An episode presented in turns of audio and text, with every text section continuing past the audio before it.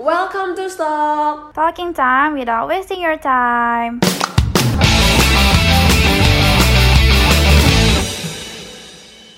Halo semuanya, selamat pagi, selamat siang, selamat sore, selamat malam Pokoknya buat kalian semua, para stalkers di rumah ya Nah pada episode kali ini nih, kita bakal nemenin kalian lagi Tentunya dengan cerita-cerita menarik nih tentang anak rantau Waduh pasti nggak sabar banget nih ya dengar Langsung aja nih, sebelumnya Kenalin dulu nih, aku Fani Vandani dari angkatan 2019. Di sini aku nggak sendiri karena aku ditemenin sama temenku. Siapa nih namanya? Aku Nadine Sekar dari angkatan 2019 juga. Iya, i bener banget nih. Nah kita ini ya se uh, sebagai anak rantau nih, aku sama Nadine sebagai anak rantau, kita bakal berbagi kisah suka dukanya nih jadi anak rantau ke kalian semua.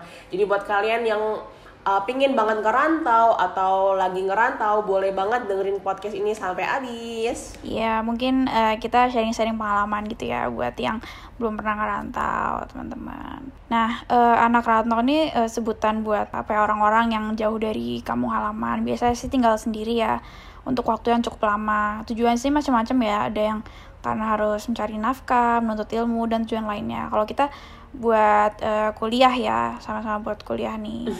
Iya benar benar benar.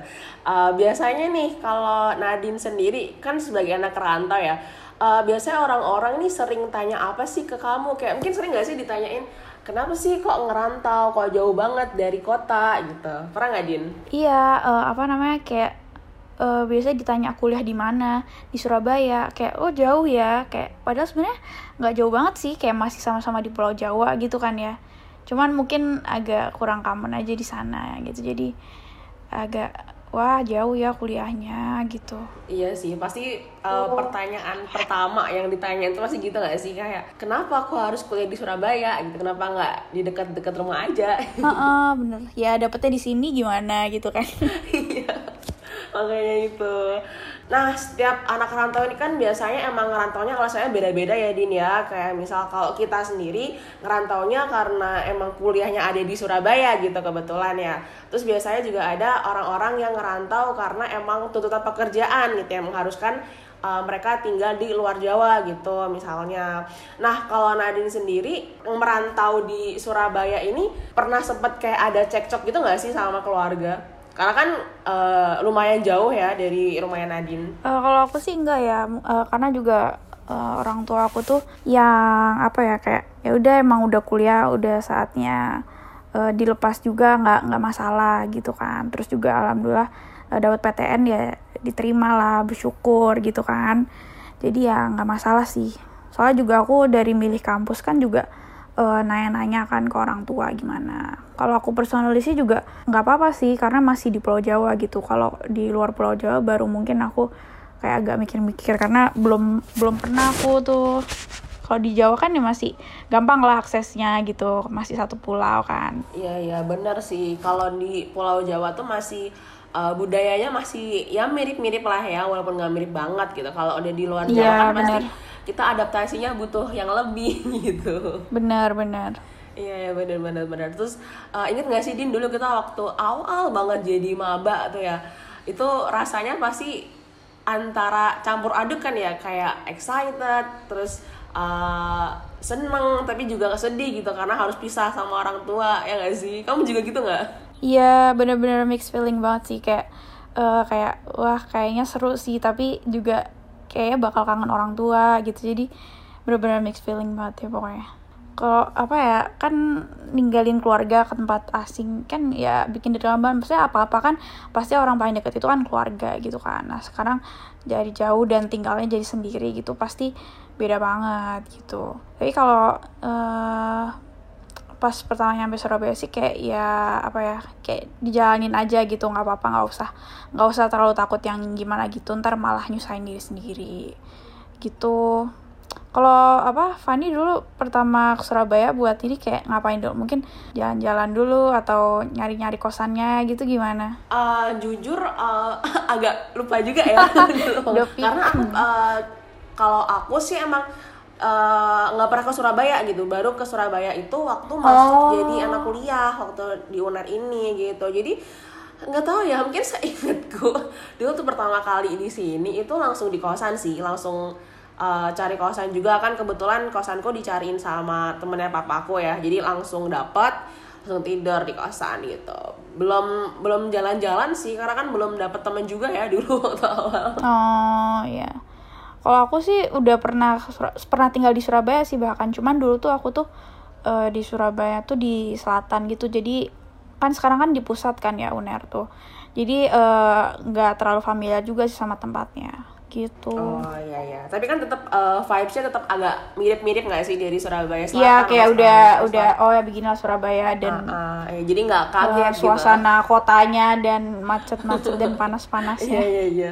Terus kamu kalau uh, jujur nih pribadi kamu sendiri kalau misal kamu dulu waktu jadi itu kan jadi anak ya kalau misalnya jadi anak itu dulu kamu kayak susah gitu nggak bikin adaptasi sama sekitar? Apalagi kan pasti tadi yang kamu bilang kan dari Surabaya Selatan ke Surabaya Pusat juga nggak gitu mirip gitu. Terus pasti bakal ada banyak sedikit perubahan gitu. Kamu kesulitan nggak tuh untuk uh, adaptasi dalam situasi kayak gitu? Uh, surprisingly ya ternyata tuh banyak apa ya sebenarnya yang aku kenal sih sebenarnya dikit ya. Uh, ada teman SMP gitu teman SMA ada dikit.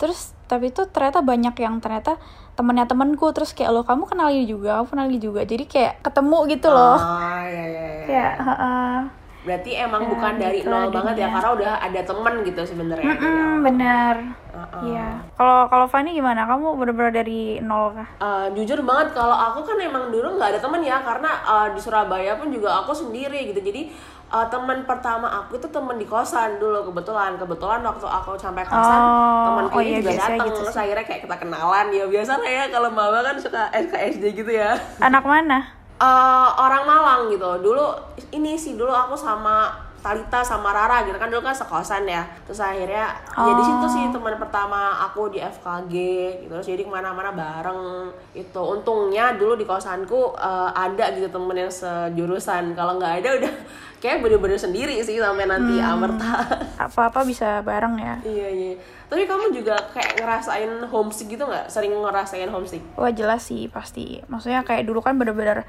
tiap hari gitu kan ketemu orang tua uh, dan adik-adik gitu. Terus jadi sekarang sendirian ya pasti. Walaupun ya ada teman, ada tapi kan beda lah. Gitu. Iya beda-beda. Emang keluarga itu nomor satu ya sebenarnya. Mm -mm. Terus uh, kalau di rumah gitu kan rame gitu ya dan kalau di kos tuh bener-bener sendiri itu sih yang paling kerasa. Maksudnya kalaupun di rumah kerjanya di kamar terus juga kayak misal bosen gitu kan ke bawah ada orang gitu kan, ada kucing, ada ada banyak orang lah pokoknya kalau sekarang ya antar tetangga kos agak diem-dieman ya. iya apalagi kalau pas awal-awal kan masih awkward kan jadi masih belum berani nyapa apa banget gitu. Cuman sekarang kan kalau karena kita udah kenal ya jadi ya mau uh, nyapa juga enak gitu. Tapi emang dulu awal-awal aku juga homesick parah sih. Karena tadi sih yang kata Nadine itu kayak kita kalau gabut nggak bisa ngapa-ngapain gitu. Karena kan kita bener-bener sendiri kan gitu. Terus uh, kalau kamu momen udah bicara bicara keluarga nih ya momen keluarga apa sih yang paling kamu kangenin gitu? Waktu kamu ngerantau kayak mungkin uh, ngumpul bareng sambil nonton TV gitu mungkin nonton ikatan cinta. Ikatan cinta. Kalau aku bisa ini sih kayak apa namanya kan gak ada aku jadi keluarga aku kalau pergi jadi cuman berempat kan. Terus kayak pada ngesend foto di grup gitu terus kayak wah dulu uh, kalau pergi bareng-bareng gitu tapi sekarang nggak ada aku. Ya begitulah udah gitu uh, apa namanya uh, jadwal kuliah sama uh, SMA kan sama anak sekolah kan beda gitu ya. Jadi liburannya tuh beda gitu jadi waktu pulang pun belum tentu ada banyak waktu buat bareng-bareng gitulah. Iya bener. Belum lagi kalau tiba-tiba ada kayak kelas dadakan gitu ya yang suka mengharuskan kita iya ya, bener bener ya. bener. Terus kadang kalau aku sih ini sih kadang kangen banget. Nggak kadang sih sering ya sering banget uh, kangen masakan rumah gitu masakan mama papa gitu kan. Hmm, kalau di kosan iya kan sih. paling kita ya masak sendiri apa apa your favorite? A atau GoFood gitu. Kan masih bakal beda ya rasanya sama masakan mama. Apa your favorite masakan mama apa? Nggak tahu ya kayak beda aja gitu. Oh pokoknya masakan rumah gitu lah ya. Ya sih beda ya. sih beda.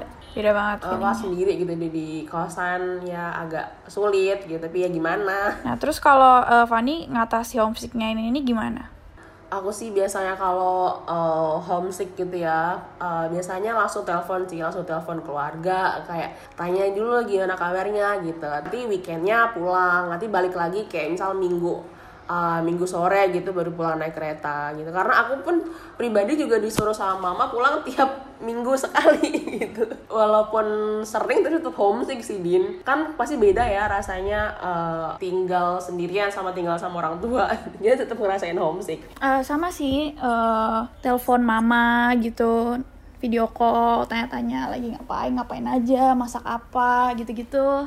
Terus ya apa paling buat ngisi ngisi waktu diganti pergi sama teman gitu. Mm. biar enggak soalnya kalau di kosan kan kayak sendiri kayak lonely banget gitu kan.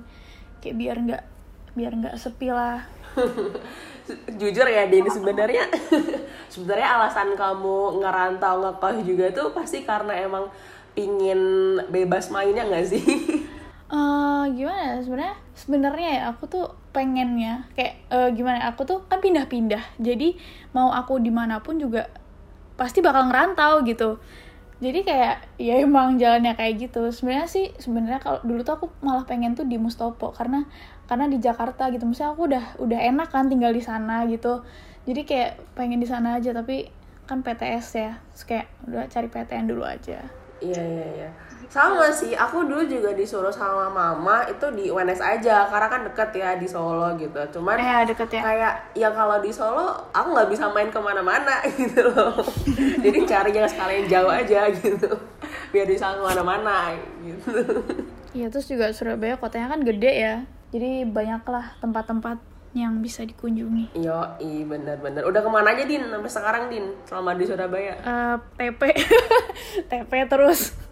tapi ya, eh, tapi enaknya kita tuh kalau misalkan jalan-jalan gitu kan weekend ya. Nah kalau sekarang tuh malah lebih sering weekday gitu gak sih? Karena sepi lah, enak gitu ya gak sih kayak kayak abis kelas ke TP gitu kan sepi. Coba kalau weekend itu kan oh rame banget. Iya. Iya, enaknya enaknya gitu sih uh, uh, kadang kalau misal jam kosong gitu ya kayak ke TP ke TP yuk gitu. Iya. Ya itu enaknya jadi anak kuliah ya. Cuman nggak enaknya banyak. Salah satunya tadi uh, jam penggantinya juga kadang bikin kita oh iya benar-benar Uh -uh. Terus kamu tuh kalau di Surabaya gitu kayak sempat ngerasain kayak culture shock gitu nggak din? Kayak mungkin dari segi makanan kayak ada yang nggak kurang agak ada yang kurang nggak enak gitu atau dari orang-orangnya yang gimana gitu? Sempat ngerasa nggak? Kalau makanannya nggak cocok sih enggak ya, cuman uh, beda sih emang. Kayak kalau aku dulu tuh di apa di Tangerang itu kan lebih ini kan banyak tuh jual tuh ketoprak. Nah kalau di sini kan nggak ada ketoprak adanya tahu telur ya kan. Jadi itu sih ke, apa di sana dia ketoprak sini dia tahu telur gitu. Jadi ya kadang pengen ketoprak tapi nggak ada. Di sana kepengen tahu telur tapi nggak ada kayak ya gitulah. Tapi kalau overall makanannya aku suka-suka aja sih makan makanan sini kayak emang semuanya aku makan aja sih. Kalau uh, kalau culture shock apa ya aku tuh kan aku dari apa dari Tangerang ya dan itu kayak di terus di sini tuh aku tuh kayak group of friendnya kan cowok cewek gitu kan. Terus kayak kayak rada uncommon gitulah. Jadi kayak sempet diomongin gitu. Duh biasalah FKG dengan segala gosip-gosipnya gitu. Maksudnya kayak padahal padahal kalau di apa dulu di Tangerang gitu kan biasa aja gitu. Tapi di sini kok kayak big deal banget gitu. Kayak kok diurusin banget. Itu sih paling. Kalau Fani, kalau Fani gimana? Makanannya doyan? Aku uh, jujur banget nggak gitu suka sama makanan Jawa Timur ya, bukan Surabaya aja. Aku nggak gitu suka makanan Jawa Timur sih, karena kan personally aku yang tinggal di Jawa Tengah tuh biasanya makannya itu uh, penuh dengan manis-manis gitu ya, kayak bahkan soto aja juga apa harus manis gitu. Kalau di sini tuh kan soto semuanya asin gitu kan, jadi kayak agak uh, agak butuh kecap gitu ya kalau ke mana-mana terus kalau ini nih biasanya kita kan kalau uh, abis kelas gitu sering di kantin FK atau FKG kan kayak ada tuh menu gado-gado ya. Itu aku shock banget sih karena jujur gado-gado Surabaya sama gado-gado di Solo tuh beda banget. Kayak uh, ada Beda seladanya. Padahal kan harusnya gado-gado nggak ada seladanya nggak sih? Kalau aku sih nggak ada ya. Jadi bingung gitu ini gado-gado atau salad? Jadi aku jarang makan makanan uh, daerah yang di Jawa Timur. Paling biasanya kalau di kosan tuh seringnya sih ayam geprek aja sih. Ayam geprek.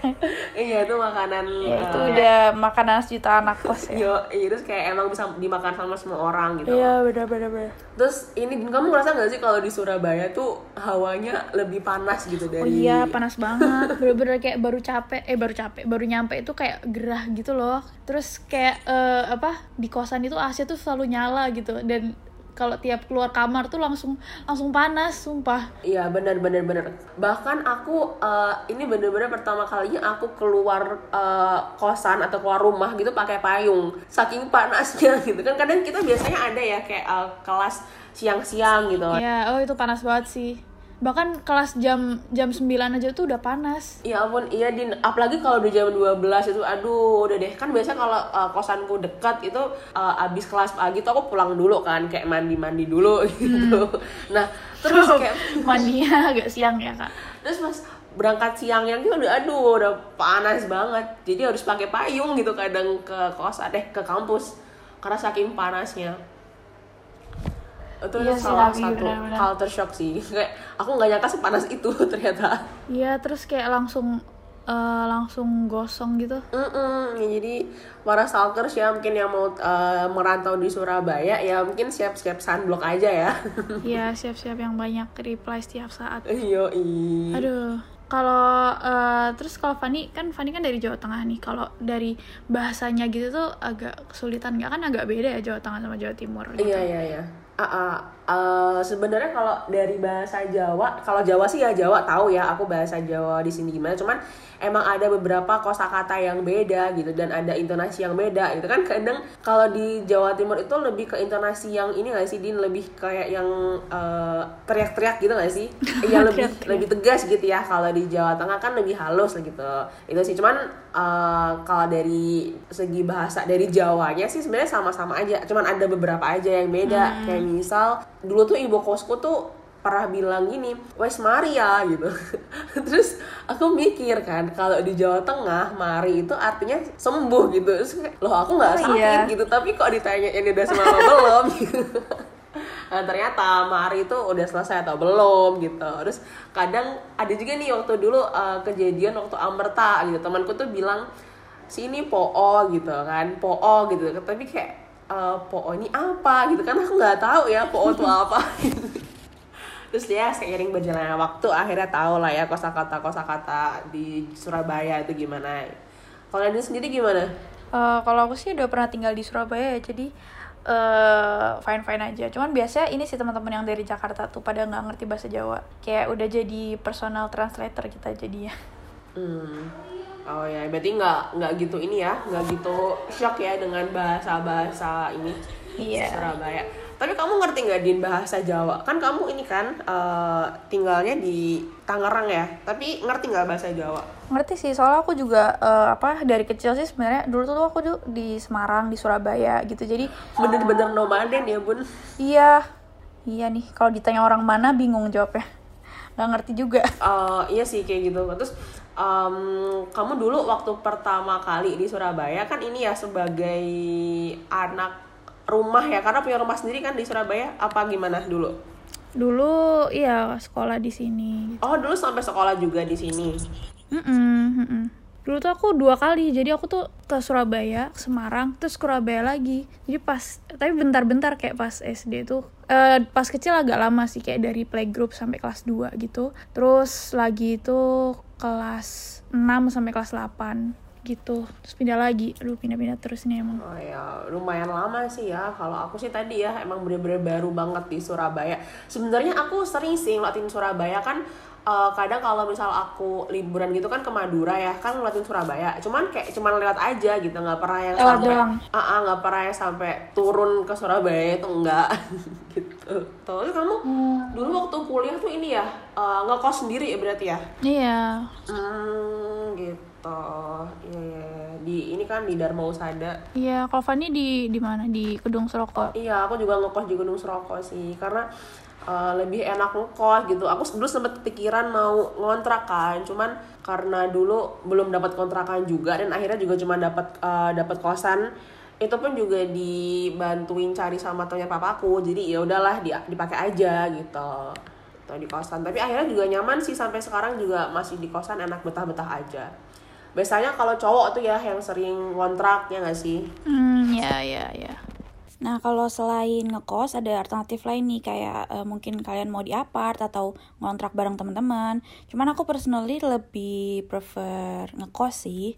Karena kosan itu tuh eh, biasanya deket dari kampus kan dan ke kampus tuh bener-bener tinggal jalan. Jadi eh, hemat biaya ongkos apa? Biaya ongkos, hemat biaya transport juga gitu itu lumayan banget loh. Maksudnya kayak kalau kalau naik eh, aku aku nggak bisa naik motor ya. Maksudnya kalau naik gojek gitu kan sekali jalan kan paling nggak kan sepuluh ribu kan. Nah itu pulang pergi aja udah dua puluh ribu. Apalagi kalau ada jam kos gitu kayak kalau bolak balik lagi wah banyak tuh habisnya. Jadi kalau aku mending mending yang deket kos eh deket kampus aja sih. Lebih enak. Mm-mm, setuju banget.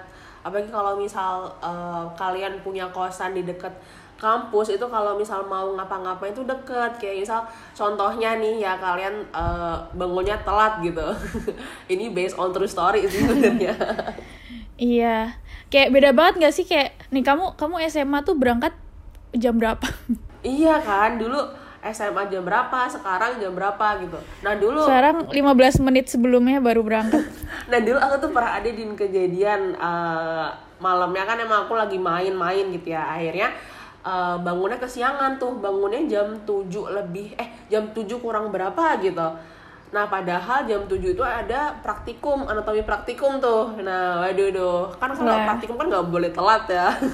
Nah cuman berhubung Iya. kosanku nih dekat nah bener-bener dekat. Jadi kayak paling cuma lima langkah dari kosan gitu loh. Langsung udah masuk ke gerbang FK jadi bener-bener aku bangun langsung pakai jas lab langsung pakai masker udah deh langsung berangkat Iya kadang kadang aku juga nggak mandi dulu sih. Tapi abis itu abis itu pulang mandi. Itu sih enaknya bisa bisa bolak balik. Terus atau enggak kalau siang-siang ngantuk gitu tinggal pulang tidur, ntar balik lagi. Walaupun rada capek sih bolak balik, cuman eh, worth it banget sih tidurnya daripada cuma nongkrong di perpus gitu ya kan. Iya ya itu sal- eh, itu salah satu plusnya kalau misal punya kosan di deket eh, kampus ya gitu.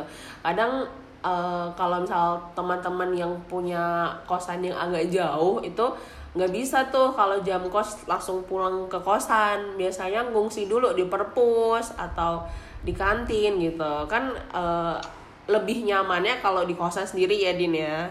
Kalau aku sih gitu. Bener-bener. Iya, terus kayak eh, bingung sih. Aku kadang sempet kepo sih kalau misalnya dari cowok-cowok itu kan kontrak gitu ya. Kadang mereka gimana ya? Kayak kadang takut nggak sih eh, sekontrakan sama temen tapi temennya marahan gitu. Kan kita jadi awkward ya Iya. nggak sih?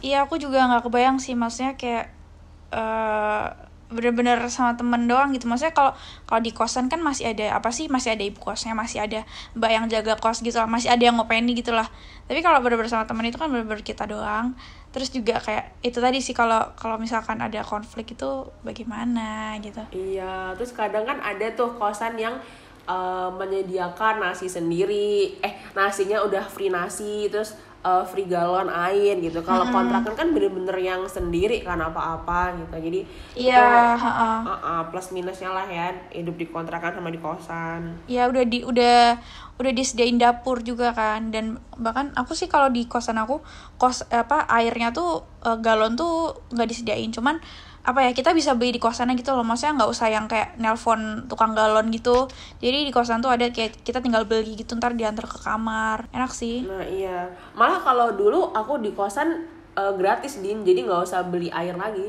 Jadi bener-bener disediain di bawah, terus nasi juga udah ada. Kita tinggal beli lauknya aja, udah enak banget gitu. Jadi sebenarnya tergantung sih ya fasilitas eh, kosan masing-masing itu. Terus kan ada juga tuh kosan yang bayarnya bisa sebulan sekali dibayar atau kayak harus eh, minimal tiga bulan dulu gitu atau bahkan kalau kontrakan itu dibayarnya malah eh, eh, per satu tahun kan biasanya. ya bener-bener Hmm, Nah, itu bisa jadi suatu pertimbangan juga sih teman-teman untuk memilih nih kira-kira kalian mau di kosan atau mau di kontrakan atau mungkin di apart ya karena kan baik juga ya teman kita di apart ya Din ya. Mm-mm. Kalau di apart eh, fasilitasnya juga jauh lebih bagus lah ya. Cuman kalau di FKG UNER ini eh, apartnya itu nggak ada yang sedekat kosan Mm-mm, mm-mm. Kalau kosan tuh bener-bener apa ya bener-bener nempel gitu loh. Iya, heeh, bener-bener sampingnya pas gitu kalau kosan. Kalau apart itu kayak mungkin sekitar 10-15 menitan lah ya. Benar-benar. Nah cuman eh, ini sih Van eh, apa? Cuman kalau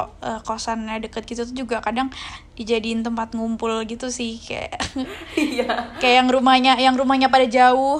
Kayak kan ada yang rumahnya di sidoarjo, kasihan banget. Iya numpang. Kayak kadang temanku numpang tidur itu kayak aduh kasihan banget liatnya ya ampun. Iya iya iya bener bener bener ya itu jadi bisa jadi pertimbangan ya buat eh, kalian yang mau ngekos dekat itu mungkin minusnya bisa jadi eh, apa namanya base campnya teman-teman Iya. yang lain. Iya atau enggak buat apa buat tugas kerja kelompok Mm-mm. itu juga tuh.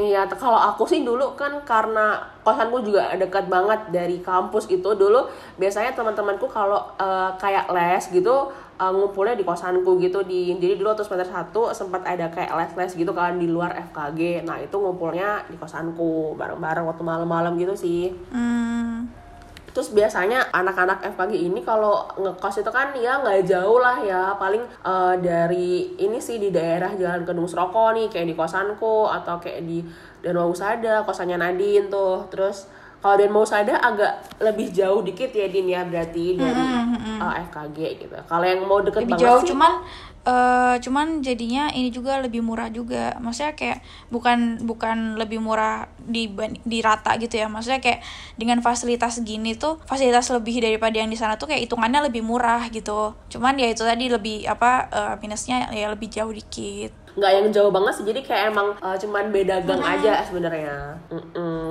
gitu. Terus ada juga nih yang di Kedung Tarukan gitu. Terus ada yang di Karangmenjangan nih. Kalau Karangmenjangan ini agak sedikit lebih jauh ya daripada di Dharma Husada karena kan di harus belakang nyebrang gitu. dulu ya. Terus harus kayak muter dulu gitu. Cuman enaknya kalau di Karangmenjangan nih banyak uh, kayak jajanan-jajanan gitu. Banyak jualan. Ah, ah, jadi kalau misal mau makan tuh enak karena dekat kan sama makanan apa-apa benar-benar Mm, biasanya eh, pertimbangannya kita mau ngekos di dekat sama kampus kan ya karena pasti biar kita irit bensin lah ya, irit ongkos bensin gitu. Soalnya kan bisa tinggal jalan kaki aja, nggak usah perlu harus nyiapin motor, nyiapin mobil gitu. Langsung jalan kakinya udah sampai gitu. Terus kayak bisa berangkat bareng-bareng temen juga. Jadi biar nggak merasa sendiri lah ya, sekalian bonding ceritanya. Terus yang paling plusnya banget nih biasanya tuh kalau misalnya kita sering eh, lupa sama barang-barang kita di kosan, nah kita ngambilnya Iya, gampang karena kan deket ya. Nah itu itu eh, Benar, plus benar. banget sih. Karena kan kadang kita ada sesuatu yang urgent terus habis itu butuh barangnya itu. Nah bisa cepet diambil karena kosan kita deket gitu deh teman-teman. Jadi mending kalian eh, kalau mau cari kosan di dekat FKG cari yang sedekat mungkin lah ya. Karena lebih enak nantinya. Lebih banyak poin plusnya lah ya daripada minusnya. Benar-benar cuman eh, nyari kosan juga rada tricky sih ya semoga kalian bisa menemukan lah yang cocok sesuai dengan keinginannya Iya, iya bener bener bener. Terus juga kalau eh, masalah harga nih, mungkin ada sebagian orang yang bilang ah kalau misal ngekos di dekat kampus makin dekat semakin mahal gitu. Nah itu eh, nggak 100% bener sih teman-teman. Jadi kayak tergantung kalian aja nyarinya pinter-pinteran nyari karena eh, sebenarnya di kosan pun juga harganya bermacam-macam ya tiap kosan kayak misal di kosanku ini nggak yang satu harga semua gitu. Ada yang macem-macem ada yang di bawah 1,5 ada yang di atas 2 juta. Jadi bener-bener macem-macem gitu. Jadi pinter-pinteran kalian nyari aja sih sebenarnya. Kalau dulu Nadine dapat kosan nih gimana nih ceritanya? Kalau aku ini eh, nyari di mami kos langsung ketemu ya kayaknya ya. Iya dan apa langsung dulu tuh aku kan kayak nggak ngerti ya kayak kan aku kan nggak tahu daerah sini gitu kan. Jadi aku tuh nggak tahu kayak nyari kos itu harus yang sedekat apa gitu. Terus aku tuh awalnya kaget kayak oh ternyata deket bener-bener sebelah kampus ya gitu. Kayak terus pas ngekos tuh baru nyadar kayak oh emang emang orang tuh pada ngekos di sini gitu pas nyari tuh kayak aku bener-bener nggak ada bayangan gitu loh Hmm, iya, iya. Untungnya ya banyak teman-teman anak FAG juga yang ngekos di situ gitu. benar-benar Kalau aku tuh dulu juga nyari din, aku juga nyari di mami kos kan, cuman kayak nggak dapet gitu loh, kayak nggak tahu nggak ada yang cocok kan di aku. Akhirnya yaudah lah aku serahin aja sama temannya papaku gitu dan alhamdulillahnya juga eh, enak gitu di kosanku yang itu yang dulu. Jadi ya dengan bantuan uh, temennya papa aku sih sebenarnya bukan temen mami kos. Iya, yang penting eh, sekarang udah dapet yang nyaman lah ya. yang penting nyaman sih nomor satu ya. Yang penting nyaman nomor satu. Terus uh, lingkungannya juga. Kadang kalau misalnya lingkungannya nggak bisa mensupport kita kan juga pasti kitanya jadi nggak enak kan ya apalagi kita anak rantau terus butuh lingkungan yang support kita gitu lah intinya Benar, benar. Nah, terus ini nih Vanana Kos itu kan juga eh, identik dengan mengu apa eh, harus pintar memutar uang gitu ya.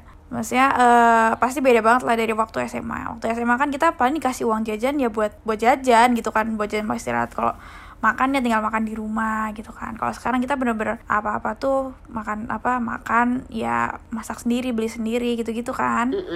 Bener-bener emang harus pinter-pinternya kita ngatur uang sih ya kayak kita harus uh, mengatur uang untuk ditabung itu berapa persen terus uh, ngatur Iya, uang benar-benar. untuk self reward kita tuh berapa persen untuk kebutuhan sehari-hari itu berapa persen gitu kayak kan nggak lucu ya kalau misal awal-awal kita makannya enak-enak gitu terus pas akhir bulan makannya tinggal promah gitu kan nggak enak juga ya Wah, jangan dong. kalau masalah eh, biaya hidup di Surabaya sih nggak yang semahal itu sih ya Din ya asal kita pintar memanage Iya, uang ha-ha. aja sih kadang kalau misal eh, di makan di ini ya makan di kantin pun juga nggak yang mahal-mahal banget. Biasanya sekali makan tuh 15.000 ribu Iya, standar lah ya. Mm-mm. gitu. Terus kadang kalau emang pingin lagi makan-makan yang enak makan di luar pun juga biasanya nggak yang sampai bikin kita nangis ya uangnya gitu. Kalau misalnya emang mau hemat lagi ya masak aja gitu itu mah justru lebih hemat lagi loh ya Benar, benar, benar. kalau Nadine gimana nih kalau aku sih masak Iya, heeh. beda banget sih pengeluarannya tuh dari beli. Maksudnya kalaupun cuman beli yang murah pun juga pasti jauh pasti jauh lebih murah lagi kalau masak gitu. Dan kalau masakan juga aku nggak masak yang ribet-ribet sih paling kayak apa sih eh telur, tempe, ayam gitu-gitu. Kayak itu bener-bener kalau dihitung tuh bener-bener murah banget gitu. Apalagi aku dapet nasi dari kosan kan. Jadi nggak usah nggak usah bingung lah soal nasi gitu. Kayak tinggal bikin lauknya aja gitu. terus kadang kan eh, misal masak yang besar gitu ya kan nggak eh, nggak cuma sekali makan aja gitu bisa berkali-kali Iya, makan nanti Jadi nanti dihabisin lagi hemat. gitu. Mm-mm. Benar benar benar. Jadi eh, kalau beli makanan ya sekali-sekali aja kalau lagi pengen gitu, nggak yang eh, tiap makan beli gitu nggak. Kalau itu sih agak boros ya. Mm-mm. Setuju, setuju banget. Ini emang jadi anak kosan ini harus pintar manage uang teman-teman. Kita nggak bisa langsung tiba-tiba nanti uangnya habis kan ya kita yang repot. Benar benar. Nah terus juga din uh, kalau kita ngomongin soal pengeluaran ya kadang kan dari uh, anak FKG sendiri ini uh, ada pengeluaran yang tak terduga gitu.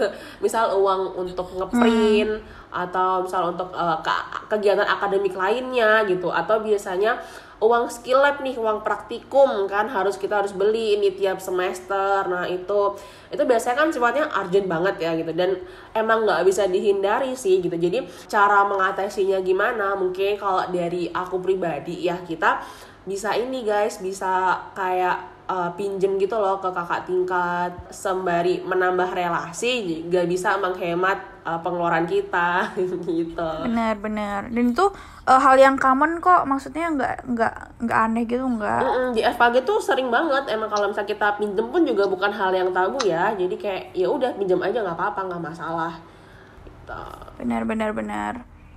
Nah terus eh, juga pasti maksudnya jangan uang dari orang tua tuh langsung dihabisin semua gitu. Buat buat makan buat main gitu jangan ya sisin dana darurat karena ya kita nggak akan pernah tahu kan. Apalagi kalau misal kita tiba-tiba sakit gitu kan bener-bener ngurus sendiri gitu loh. Kayak pokoknya harus siapin lah harus sisihin dana darurat kayak gitu. Kalau kalau Fani gimana? Sempet kayak sakit gitu nggak? I- iya aku aku dulu pernah kan sakit waktu di kosan kan ya namanya anak kosan kan bener-bener semuanya harus eh, ngaturnya sendiri ya kan ya Dinda bener-bener apa apa sendiri. Ya walaupun ada teman cuman kan tetap pengeluaran kita yang bayar sendiri ya gitu. Dulu sempat eh, sakit abis itu kayak karena aku punya kartu eh, kayak kartu kesehatan gitu loh kartu kesehatan yang uner gitu. Nah aku pakai tuh kartu dan akhirnya nggak akhirnya nggak bayar dong gratis gitu. Tapi aku periksanya tuh Wow. bukan di rumah sakit sih kayak di apa ya kayak di eh, semacam posko kesehatannya uner gitu loh tapi tuh lumayan banget karena udah dapat obatnya juga dan penanganannya gratis. Oh terus aku pernah juga scaling din. Tuh aku pernah scaling dan tuh gratis. Di kelas bukan bukan di Kalkoas di situ juga di kayak posko Oh, demi apa? itu. Ah yang di dekat kampus B itu. Oh, loh aku lupa namanya apa ya. Nah itu pokoknya di situ deh nah itu itu gratis karena tapi dengan kita menunjukkan kartu mahasiswa UNER gitu jadi mungkin buat teman-teman bisa dicoba kali ya trik-trik itu karena kan lumayan banget ya kayak kalau bayar tuh satu satu kali scaling berapa coba ya kan Iya sih, main banget sih.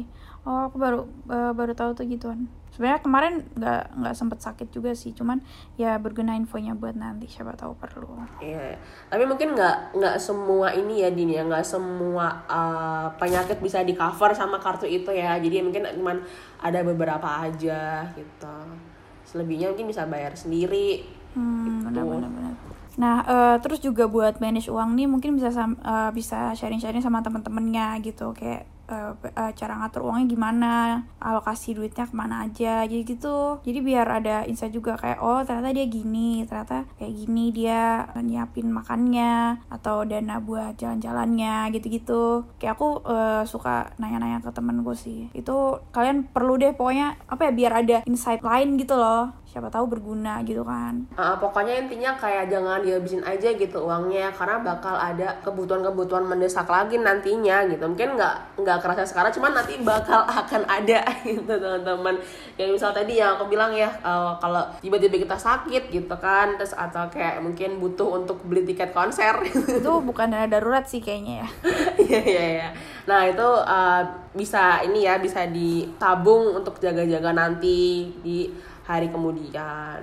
Kan kalau misal uh, manage uh, keuangan ini kan emang nggak diajarin ya Din ya di sekolah ya. Tapi kan tiap orang tuh pasti punya cara memanage uangnya masing-masing. Nah jadi mungkin para stalkers nanti kalau misal udah ngerantau terus jadi anak kosan gitu bisa tanya-tanya lah ke teman-teman gitu gimana sih cara manage uang yang baik. Nah gitu nanti kan bisa diikutin tuh caranya ya nggak Din? benar benar benar banget Emang banyak ya Din ya yang harus disiapin gitu dari uh, kalau mau ngerantau di suatu daerah, apalagi yang jauh dari rumah. iya benar Gitu. banget Nggak kerasa ya, ternyata kita udah bisa sejauh ini untuk ngerantau.